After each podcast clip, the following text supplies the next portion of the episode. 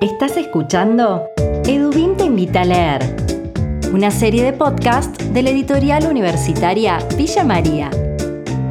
En cada capítulo te mantenemos al tanto de nuestras novedades editoriales. Conversamos con autores, editores y actores de la cultura del libro. En este podcast te acercamos mucho más que libros. Te invitamos a formar parte de nuestra editorial. Sean ustedes muy bienvenidos y muy bienvenidas a un nuevo episodio de Eduvim te invita a leer. Tercer episodio de esta segunda temporada, donde nos proponemos mantenerlos al tanto de las nuevas publicaciones, las buenas noticias del editorial y, por supuesto, nuestros recomendados para ustedes. Presentamos como novedad el título sobre el autoritarismo brasileño de la historiadora y antropóloga brasileña Lilia Schwarcz, traducido por la doctora en letras Marcela Croce. Conocemos el trabajo de la artista visual Graciela Siles, autora de la obra Bichos Raros, que ilustra la tapa de los libros de la colección Caterva. La buena noticia de este episodio tiene que ver con la democratización de contenidos y el acceso abierto. Para eso, Jessica Mariota nos cuenta de qué se trata el convenio de Eduvim con CLACSO y las particularidades del acceso abierto. Por último, compartimos el destacado de este mes, Estafen, de Juan Filloy, perteneciente a la colección Caterva, dirigida por Antonio Oviedo. Eduvim, la seguridad de un buen libro.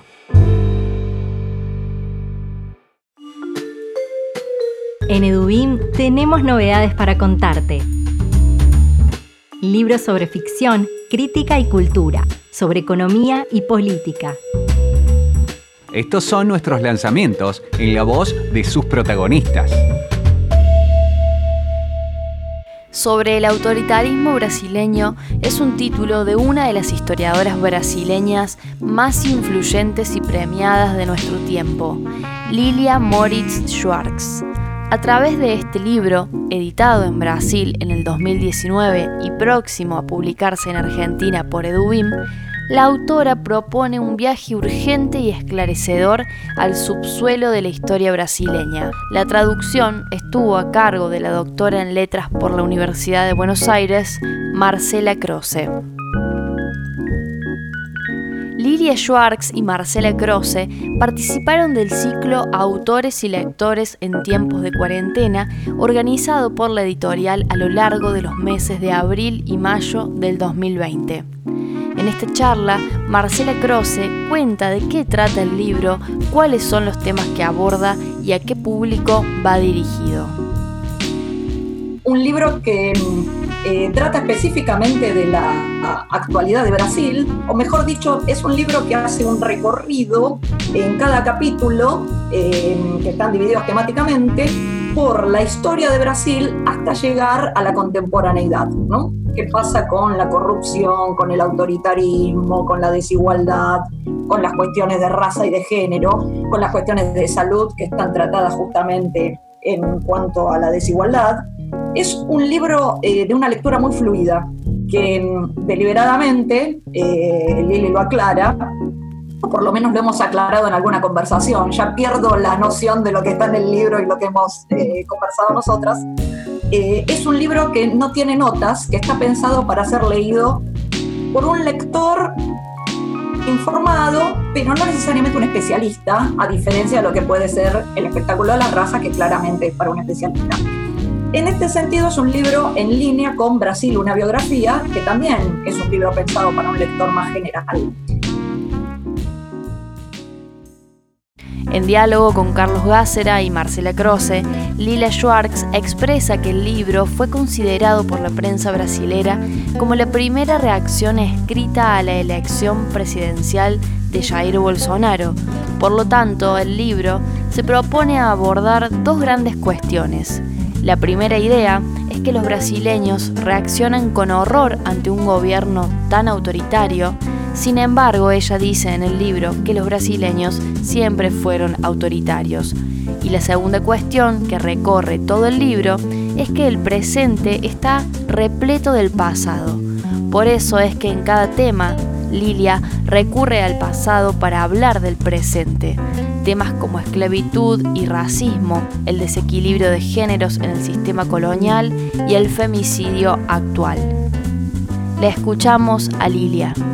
Alegria mesmo, o Brasil, uma biografia tem sido traduzido, foi traduzido em várias línguas, o, sobre autoritarismo também, né, tem sido traduzido para vários idiomas, mas só nesse caso eu tenho uma colega, de fato, tra, como tradutora, né, ou seja, uma pessoa que é, é, divide comigo questões, problemas e conhece o tema tão bem, né, uma grande especialista em Brasil, então é uma grande alegria mesmo, né, ter, contar com essa edição.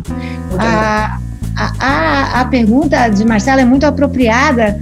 O, o, o livro sobre autoritarismo brasileiro saiu aqui no Brasil é, em meados de maio de dois mil e dezenove e foi considerado pela imprensa aqui do Brasil como uma, uma, o primeiro livro, a primeira reação escrita à eleição do governo Jair Bolsonaro.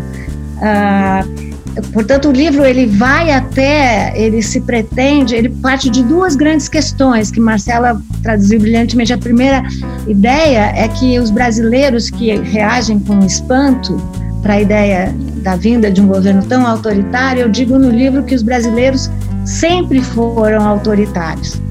E a segunda questão que percorre o livro todo é que o presente está repleto de passado.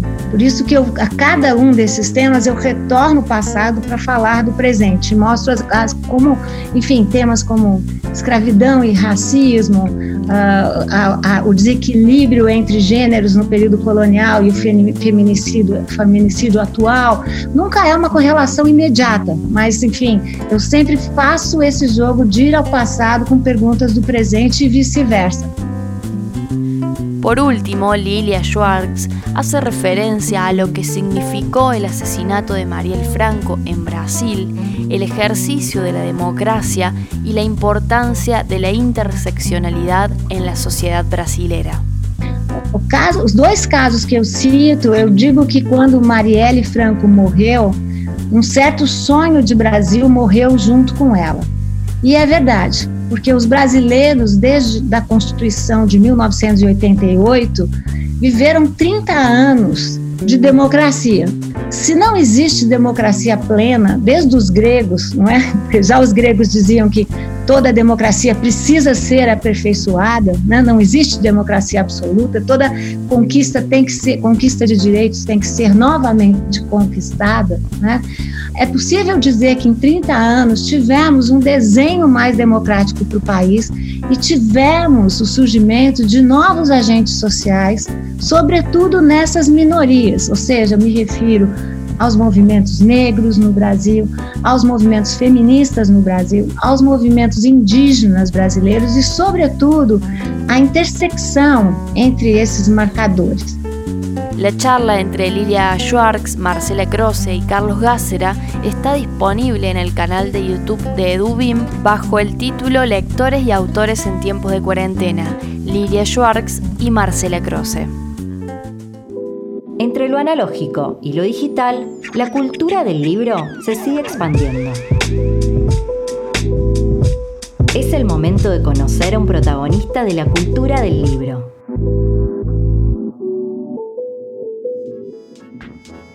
Hoy la protagonista de la entrevista de Difusores de la Cultura del Libro es Graciela Siles.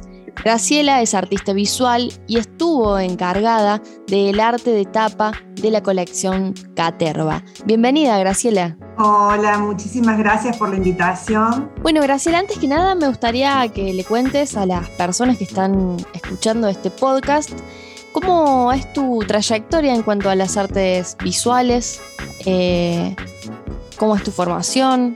Eh, yo me formé en la Universidad Nacional de Córdoba, en la Facultad de Arte, y eh, me quedé en la Cátedra de Morfología un tiempo. Luego con un grupo armamos lo que fue el núcleo cultural, que dependía de la Secretaría de Extensión de la Universidad Nacional de Córdoba, y en el subsuelo armamos un espacio de gestión. Con este grupo luego eh, abrimos un espacio cultural para promover a artistas que se llamaba La Finita. Y bueno, por ahí pasaron muchos artistas, se dieron talleres. Una etapa muy linda, uno con la gestión aprende, eh, aprende mucho y sobre todo eh, dando clase en la facultad eh, te nutrís mm, mucho también del, de los mismos alumnos, ¿no? Y de las nuevas generaciones, eh, lo que traen, o sea, porque, porque me parece que esto es la docencia también, ¿no? El feedback. Ahora no me dedico a la docencia, estoy trabajando en mi obra y mi obra fue mutando porque generalmente yo hacía instalaciones, eh, intervenciones urbanas, mi obra tenía un, un giro más conceptual, trabajaba eh, siempre con problemáticas de género, entonces eh, trabajaba con algunas O N G o en función de, de determinadas temáticas, violencia familiar o... Mi trayectoria iba por ese lado. Pero en un momento eh, hice una residencia en Francia y mm, la obra giró a esto que estoy haciendo de pinturas ensambladas. Tuve problemas por unos trámites que, que, que no hice o que hice, o sea, hice en parte o hice mal, no podía sacar la obra, tuve que romperla y la llevé rota en una valija y allá empecé a reconstruir y de ahí nacen estas pinturas ensambladas que son partes de la colección del, de, de las portadas de los libros de Caterva. Bueno, sobre eso quería preguntarte cuál es tu vínculo con el libro como objeto y cuál es, bueno, eh, qué significa para vos formar parte de una colección de Eduvim que se titula Caterva, que tiene que ver con el título de la novela de Juan Filloy y le da nombre a esta colección. Bueno, en, en las cuales sus narraciones, cada uno de sus libros, tienen como de, denominador común el incesante movimiento de la literatura. Eh, y en ese sentido, tu obra, hay algo de eso en las tapas de Caterva, en el arte de tapa. ¿Querés contarnos cómo fue ese proceso? Sí, mira, eh, cuando me dijeron que habían elegido mi obra para esto, bueno, realmente me llené de orgullo. Para mí es muy importante porque me encanta que la, que la obra pueda estar en, en, en hogares, que pueda estar, que pueda circular de otra manera y para mí es como un honor, un lujo que justamente forme parte de esta colección y de autores tan importantes, ¿no? Y promoviendo y difundiendo nuestra cultura en una fusión también con, no solo con la, con la plástica, sino con artistas consagrados y con eh, emergentes de la cultura, ¿no? Eh, como yo me siento, a, a ver, yo ya soy grande, pero siento que, que siempre trabajo como, como emergente, ¿viste? Como algo con lo cual me siento identificada. Y los Bichos Raros, en, en su nacimiento, eh, tenían que ver también con esa dinámica de movimiento y cómo mutar y cómo transmutar y cómo, eh, eh, que fue un proceso que lo hice durante la pandemia, cómo con determinadas herramientas podemos trasladarnos e ir cambiando de piel, ¿sí? Como que la libertad está adentro y que uno puede transformar y transformarse todo el tiempo. Y los bichos raros están en continua transformación. Además pienso en la... en la importancia que tiene eh, la tapa de un libro, porque la tapa de un libro, eh, la imagen que uno ve más allá del título, es como una puerta de entrada, es como un impacto visual que, que es muy importante a la hora de, de encontrarse con ese objeto, no es menor. No, claro que no es menor, y a veces uno llega al, al libro, a veces por la portada. Lo cual es injusto, lo cual en parte es injusto, pero es la primera cosa de la seducción. Pero en este caso, yo, eh, los, los bichos raros a las ficciones que están unidas, hay como una especie de mimesis. Y eso me parece cautivante. Y también es cautivante que, que el lector lo pueda asociar. Bueno, Graciela, muchísimas gracias por compartir con nosotros acá en Eduvim Te Invita a Leer, eh, bueno, un poco de tu, de tu obra, de tu arte, de tu mirada y tu vínculo con el mundo del libro. Oh, bueno, muchísimas gracias, estoy muy agradecida y bueno, todo el éxito para esta colección. En este episodio elegimos destacar y recomendar un libro de la colección Caterva. Caterva es el título de una novela de Filloy y nombre para esta colección de narraciones cuyo común denominador es el incesante movimiento de la literatura. Travesías, entonces, de esos siete lincheras que con sus diálogos y reflexiones son capaces de unir humor negro y vertiginosa irreverencia en aras de lo que su autor, no sin desparpajo, supo describir. La literatura embauca siempre a la realidad. Un itinerario quizás similar y diferente es el que comparten las obras seleccionadas. Quienes las escribieron en el marco de la cultura y la geografía de esta provincia serán objeto, a través de los respectivos prólogos, de lecturas orientadas a examinar sus innovaciones y logros. Algunos de los títulos que se encuentran en la colección Caterva son Artistas de variedades, de Daniel Moyano; Aquí en este destierro, de Raúl Dorra; Lejana y oscura, de Susana Aguad. En esta oportunidad presentamos Estafen, de Juan Filloy, a través de la introducción escrita por el director de la colección, Antonio Oviedo. Estafen. El imperativo del título asume al mismo tiempo un carácter apodíctico. Las doscientas ochenta y cinco páginas siguientes de esta novela de Juan Filloy, publicada en mil novecientos treinta y dos y reeditada treinta y seis años más tarde en la colección de Paidós, dirigida por Bernardo Verbisky, constituye la demostración cabal, concluyente, de que dicha palabra enuncia una orden, una recomendación, un mandato, incluso una acción performativa. También una teoría, cuyos desarrollos se hallan inmersos en el devenir de la narración. Tras la rápida aclaración gramatical anterior, la prosa de Filloy, impulsada por Estafen, ya es dueña de ese tono siempre corrosivo e irreverente que sus obras ulteriores irán a confirmar en el marco de una continuidad literaria cuyos dispares temas subsecuentemente despliegan. Corrosivo e irreverente son también adjetivos inherentes al personaje de la novela y que ésta, como es obvio, incorpora no bien se inicia.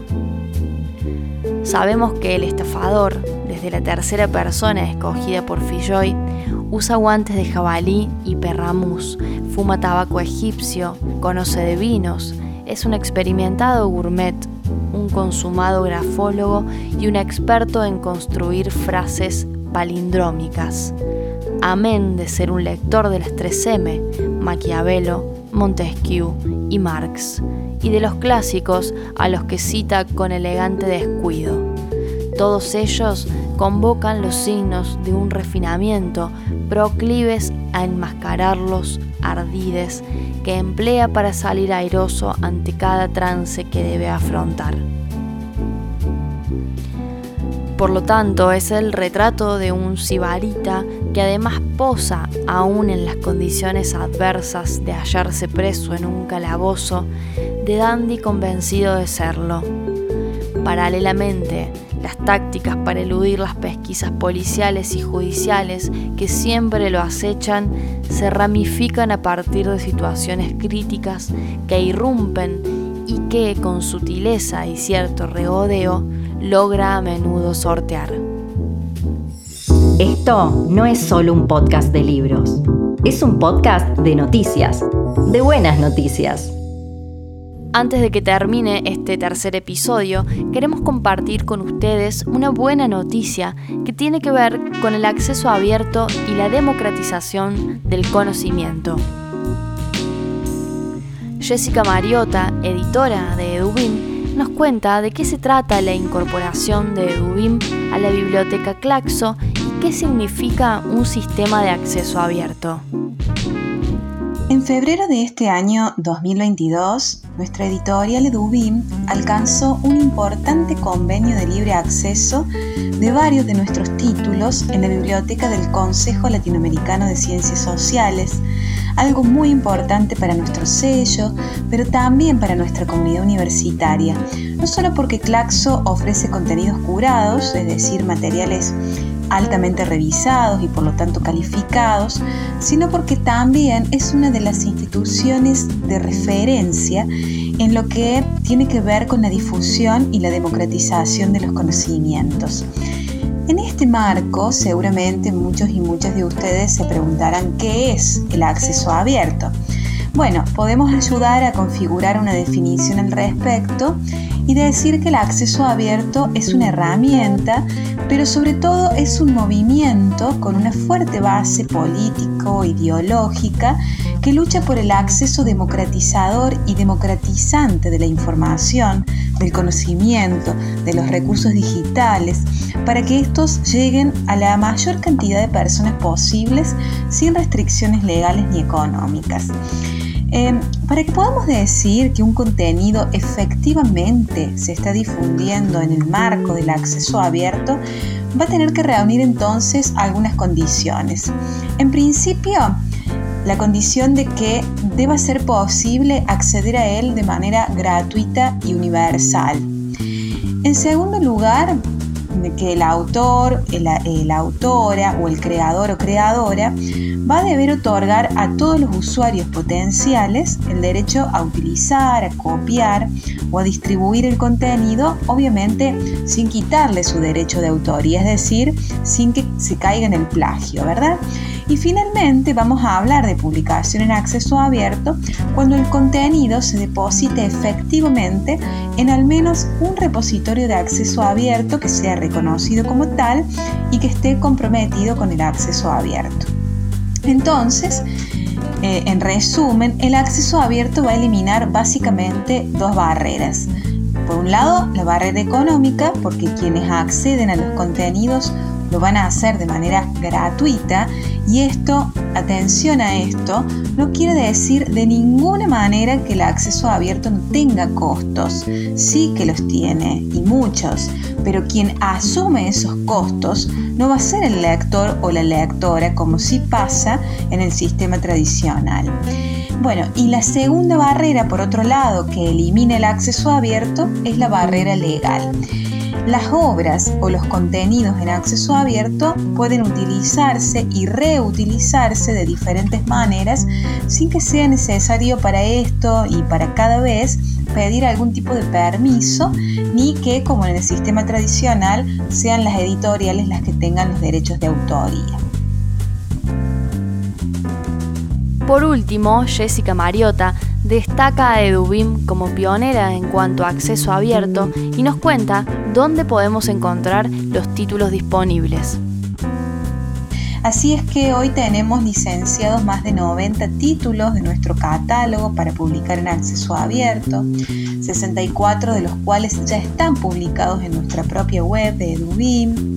cuarenta y dos de ellos, por otro lado, están publicados en el repositorio institucional de la biblioteca de nuestra Universidad Nacional de Villa María y consecuentemente también, por supuesto, en la página de Dialnet, que es la, la página de la Universidad de La Rioja en España y en el Sistema Nacional de Repositorios Digitales. Y lo que es la noticia que nos convoca y que nos pone muy contentos y contentas y nos llena de orgullo, Este, es que actualmente veintiséis de nuestros títulos pertenecientes al campo de las ciencias sociales se encuentran en el repositorio de la prestigiosa CLACSO. Llegamos al final del recorrido de este episodio y los invitamos a conocer nuestro catálogo en la página web doble u doble u doble u punto eduvim punto com punto a r. Ahora también encontrá nuestros libros de manera digital en digital punto eduvim punto com punto a r. Mi nombre es Camila Argüello. En la edición de este podcast, Sebastián Perotti. Nos ayudan a comunicarnos con ustedes por redes sociales Agustín Foresta, por mensajería Carolina Vázquez y en la comunicación institucional Carolina Wild. En Instagram somos editorial guión bajo eduvim, en Twitter arroba eduvim y en Facebook nos encuentran como Editorial Eduvim. Los esperamos por nuestras redes sociales, así como también en las librerías. Librería Universitaria en Villa María, Edith Vera. Librería Universitaria en Villa del Rosario, Héctor Bianchotti. Librería Universitaria en Córdoba, Juan Filloy. Hasta el próximo episodio.